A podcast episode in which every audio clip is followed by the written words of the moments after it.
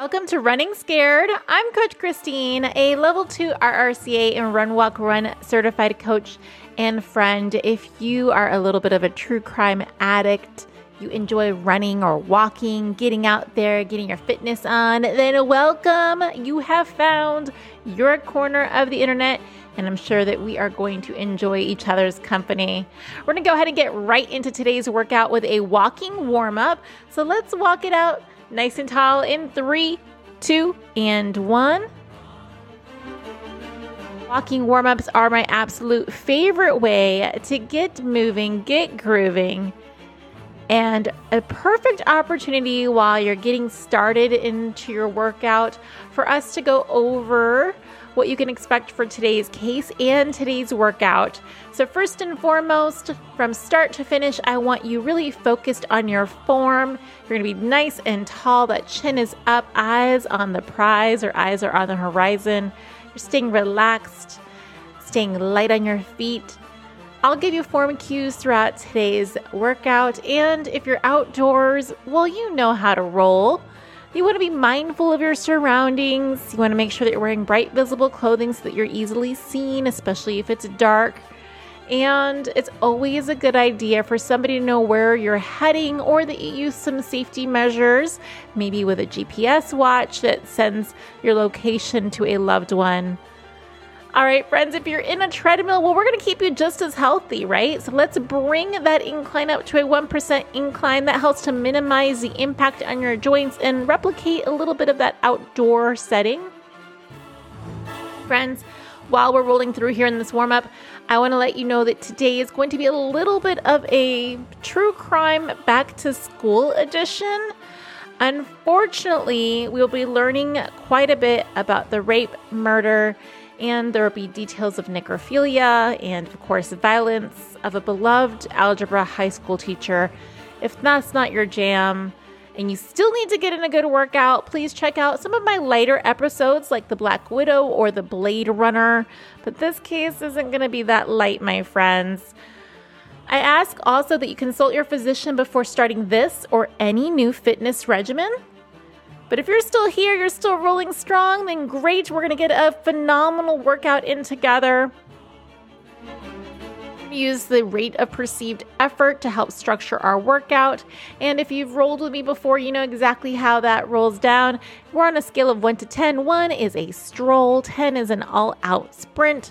We're going to hang out in more of our conversation pace today, but we're going to add in a little extra credit options of popping on up into a little bit more of an intense increase of our pace. I'm going to add in that true crime RPE scale into episode notes if you need to reference it at any time. Today's workout, as I've already mentioned, it's a solid base building workout, but it's not going to require any solving for X or any complicated formulas. After our warm up, we're going to go right into that conversation pace. So, on that effort scale, it's going to be a three to a four. We're going to be there for eight minutes. And after that eight minute block, you're going to have the opportunity to push up your pace for two minutes into a faster pace, more of a tempo or comfortably hard. You get to speed up your legs and test your strength and speed. We'll meet back again in our eight minute block, nice and easy conversation pace. We'll have another two minute extra credit, faster effort before we pull into our final five minute cool down. If at any time you want to use a hall pass, you need to pull back your pace, take a little bit of a recess, want to walk it out, get into a lighter effort, please feel free to do so. You don't need my permission slip to do that, friend. You're an adult. You can do what you need to do. Already got a passing grade. You got laced up. You're here. That's all that really matters. Just listen to your body, do what you need for the workout. We're going to be rolling into this case in about 60 seconds, a little under 60 seconds. So, again, I want you to be really mindful of your form. Keeping those shoulders down and back, your chest is nice and open. Let's engage our core. And when you hear me talk about staying light on your feet, well, that means that you're going to have light footsteps. You're landing underneath your hips. A light forward lean at the ankle. All of these little form cues will help you to really be the strongest runner that you can be. And again, keep you healthy and injury free. Let's get this case underway and get this workout officially done so we can graduate into the rest of our day. We're going in 10.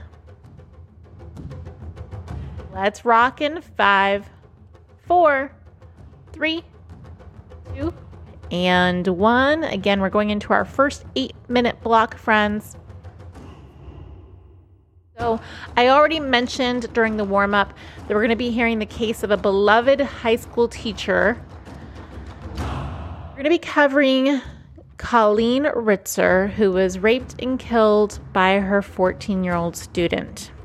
So, my friend, Colleen was 24 years old when she met her demise. She was brutally raped and slain just in her second year of teaching.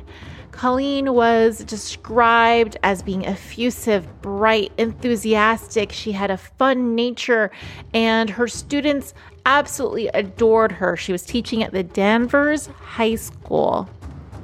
She was born on May 13th, 1989 in Lawrence, Massachusetts, and she had what could be described as not just a normal childhood, but a really good childhood.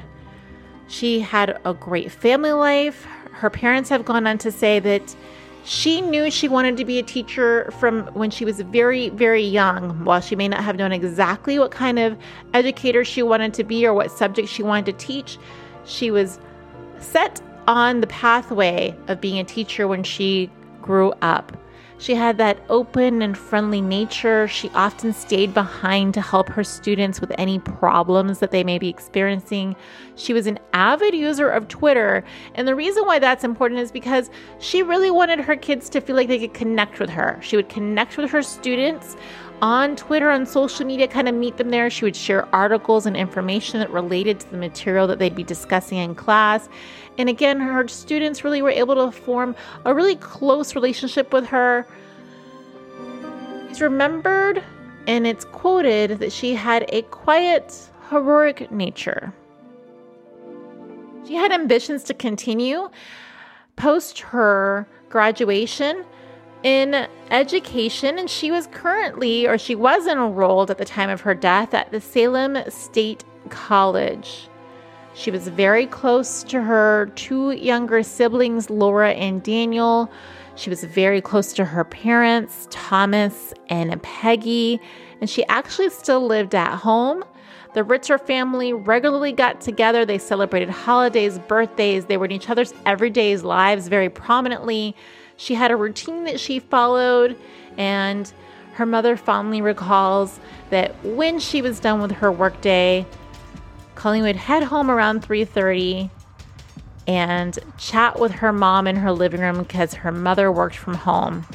Colleen was teaching in a very small town, and this small town is called Danvers. It actually has only one middle school, one high school.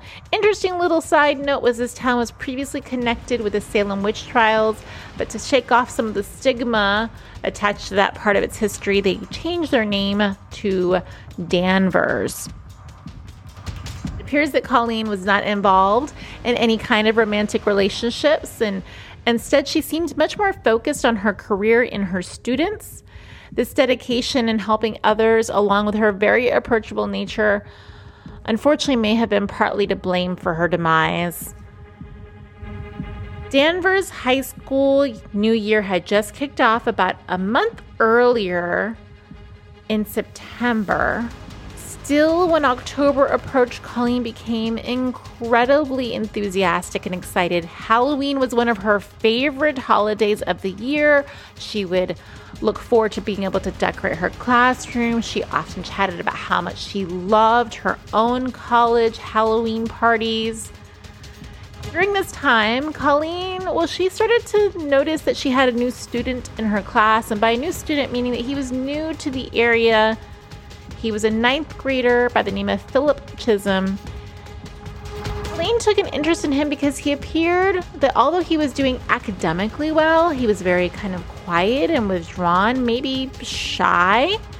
He didn't seem to be really making a lot of friends very easily. He had moved to Danvers from Clarksville, Tennessee with his mother. His mother had just gone through a what was described a very difficult and maybe even bitter divorce proceeding before her and Philip made their way to Massachusetts. Now, friends, we're about five minutes in. We're three minutes away from wrapping up this particular segment and having that opportunity to push into that faster pace. Now, you're still going to make sure that you're staying controlled, you're staying focused. You shouldn't be going into that 10 or sprint. There's no one coming after you right here, right now. So, just being controlled in that pace, but really honing on in. I'm pushing in a little bit more, testing your strength, knowing that it's just a two minute block, and then we'll pull back and meet back into our conversation pace. So, I'll cue you in when we're going to do that. Philip was quiet, but he had started to play soccer at Danvers, as this was a carryover from when he lived in Tennessee, where he also played soccer. And soccer seemed to be a very big passion of Philip's. The soccer coach went on to say that while many of the other kids in the team may have been a little unruly or they would goof around during practice, that was not Philip at all. Philip would come into that soccer practice, he'd buckle down and he'd make sure to do all the drills that he needed. He'd follow the coach's orders. He was kind of a little bit of like a coach's pet, even if you will. On October 22nd of 2013, after the final period ended, and the final period here at Danvers High School would end around 1:55 p.m. While it was the final academic structured period, it appears that Danvers High School had what they called a bubble period.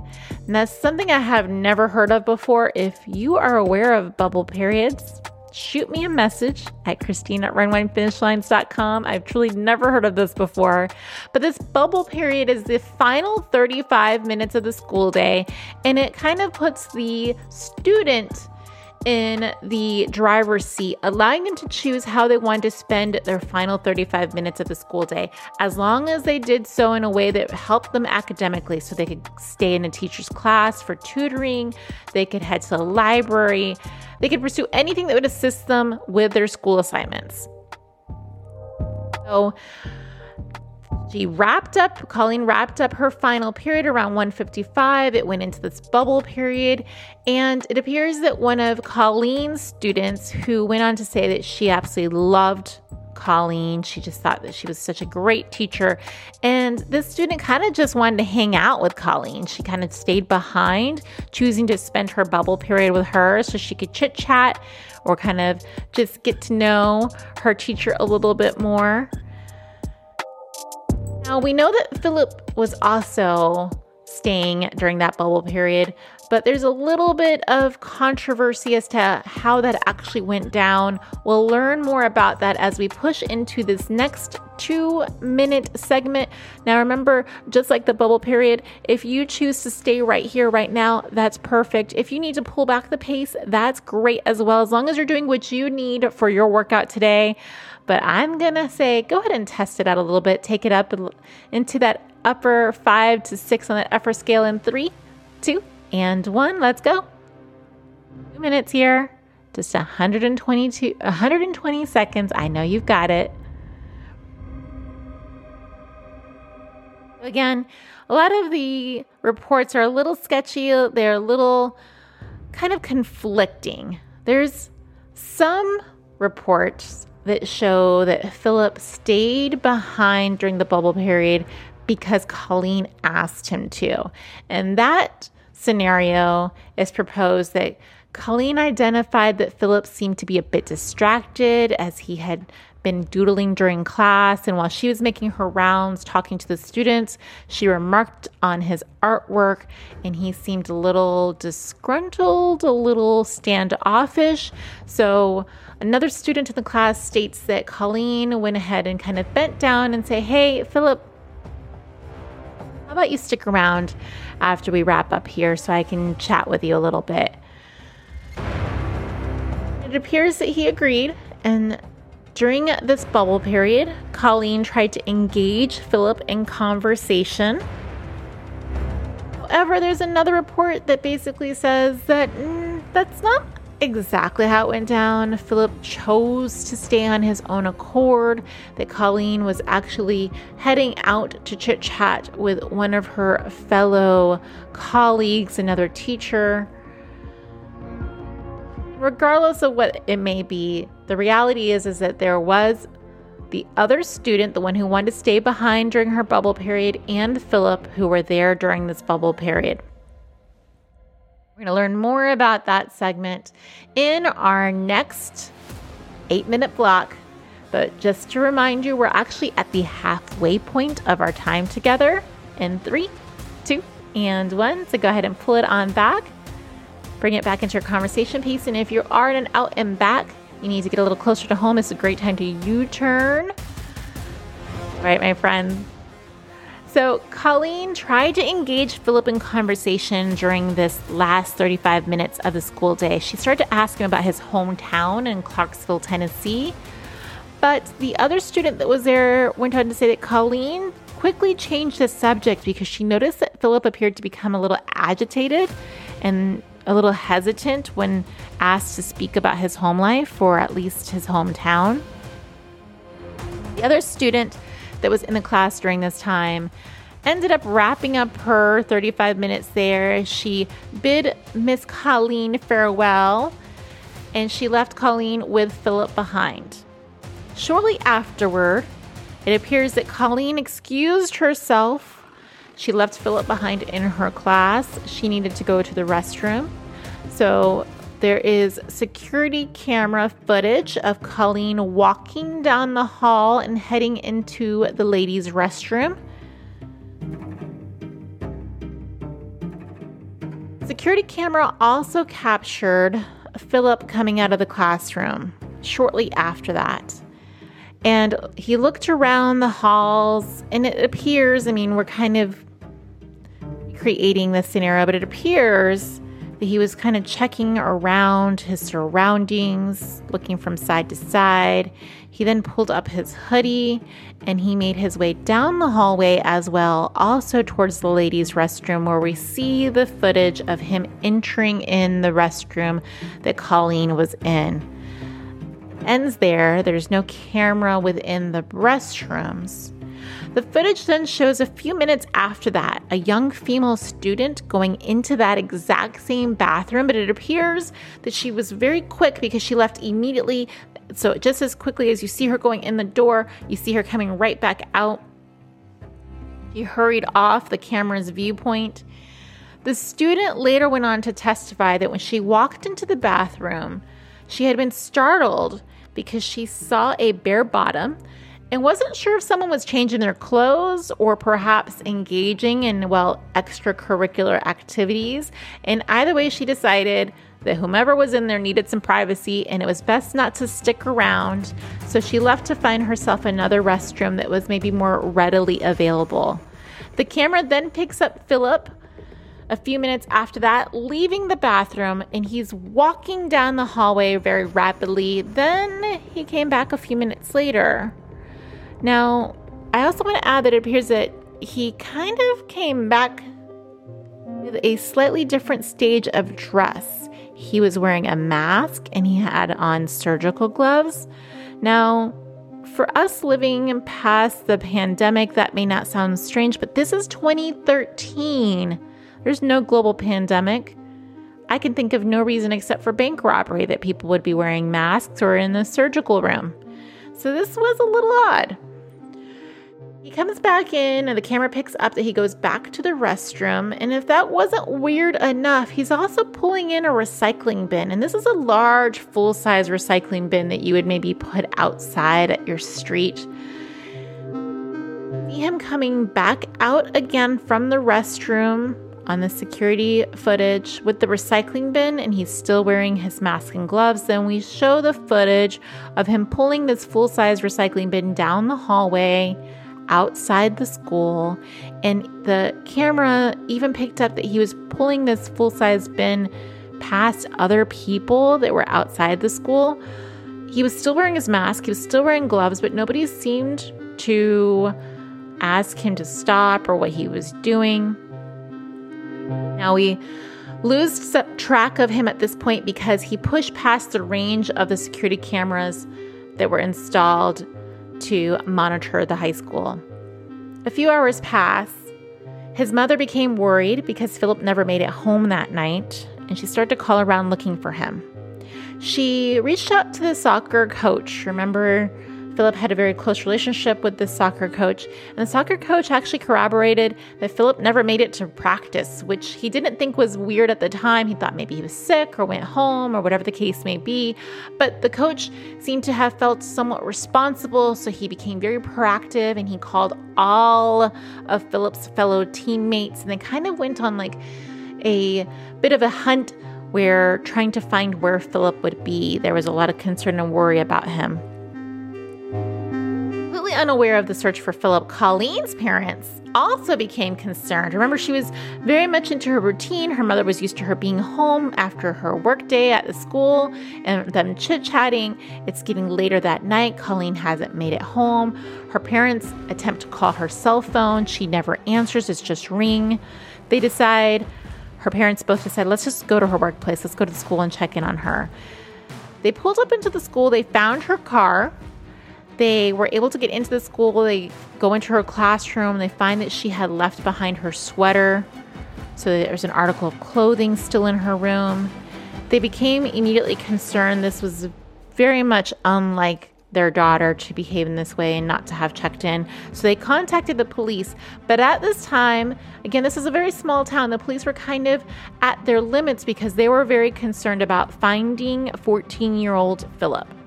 As the evening went on, the investigators did start to consider the possibility that Philip and Colleen were maybe somewhere together. They headed to the school to conduct their own search, and what they found was a little odd was that they found a super clean ladies' restroom that smelled of fresh cleaning chemicals. And as they were in this ladies' restroom, one of the officers noticed that there appeared to have been maybe what could have been a bloody handprint that had been attempted to have been removed with cleaning chemicals, but you could still see handprint that had been there. Now they're kind of at this point it's an APB, it's a full search, so a team of investigators on this case immediately put out a tracker on Philip or his cell phone and they were relieved to find that Philip's phone wasn't far away from the school as it pinged to a nearby movie theater. So it appeared that Philip, or at least his cell phone, had been at the theater for some time throughout that day. Maybe it looked like at least a few hours. The investigation team approaching this from all fronts, they wanted to make sure they could find Philip, find Colleen, it just was too strange for them not to have put all of their efforts behind this. They started to request the security camera footage that I've already referenced earlier in this case. And when they saw the footage and the recycling bin, they started to become increasingly concerned for Colleen at this point, knowing that she had gone into the restroom and never came out. Friends, we're going into that two minute extracurricular or extra credit work. It's a little bit of a harder effort, but I know you can do it because we're going to have a cool down on the other side and then we'll wrap up this case in three, two, and one. Let's go. You're staying tall, bringing those shoulders down and back. Maybe you've got a little bit of adrenaline rushing through as we hear more about what's going on with Colleen. Got this. Remember, five minute cool down where we walk it out on the other side.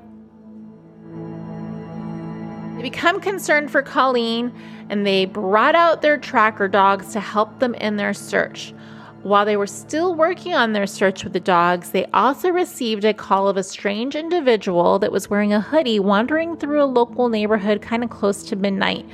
So some of the police went to respond to the call, and sure enough, they found Philip started to ask him questions. They asked to search his bag. And my friend, this is where they start to find all of the clues. You're also doing absolutely amazing. 60 seconds of this harder effort down, 60 seconds to go. And I'm going to let you know that during this search of his book bag, they found a bloody box cutter. They found Colleen's credit cards and what appeared to be female's underwear that also had blood on it. During the questioning, Philip started to kind of change his story. It's not really adding up. At first, he said, Yeah, you know what? The reason I have Colleen's stuff, Miss Colleen's stuff, is because well, I decided to break into her car. I stole her purse. I grabbed her credit cards. I know I shouldn't have done that. But then he started to change his story a little bit when they questioned him about, like, hey, what's up with this bloody box cutter? And he's like, oh, yeah, it belonged to the girl. We're going to all pull back into this cool down in 10 seconds. Get all the way through. Don't let up just yet. You've got this for five, four, three, two, and one. Five minutes to cool it down. Absolutely amazing work. Particular run just flew by. Currently, as they are investigating what's going on with Philip, the track there's trackers that are still searching for what's going on around the school. Where is Colleen? What's up with this recycling bin that they saw in the footage? So they're searching the area around the school and they come across a pile of leaves that seemed that had been kind of freshly moved or freshly piled up. Near the leaves, they started to find some articles of clothing. They found surgical gloves that were turned inside out. And when they started to remove or clear the leaves, they found Colleen's half dressed body, which had been staged in a very sexual nature. Her legs had been splayed open. It appeared that had been penetrated with tree branches. Her throat had been slashed at so violently that the blade appeared to have chipped the cervical vertebrae in her neck. She was bruised. It looked like she had been also beaten. And again, they, they were pretty certain at this point that she had been sexually assaulted, if with nothing else, with at least the tree branch. This time, they finally had a chance to question Philip, and he started to release details. He said that he sliced her throat, but he denied that he had sexually assaulted her. And either way, the investigators felt very, very sure that they had their person. Philip Chisholm, after further investigation, was charged with murder, robbery, and assault. We later learned during the trial that Philip had brought to school with him that day the mask, the box cutter, and the gloves, which is absolutely shocking to me. I don't know how he got a box cutter into school. I've heard that you can't even get nail files into school nowadays. Additional details have surfaced that he got kind of scared when that student came into the bathroom, and that's why he left and came back to remove her body to the woods nearby the school so that he could finish what he had started. The evidence indicates that Colleen was still alive. He rolled her out in the recycling bin and took her out to the nearby woods. And it was there that she actually met her end.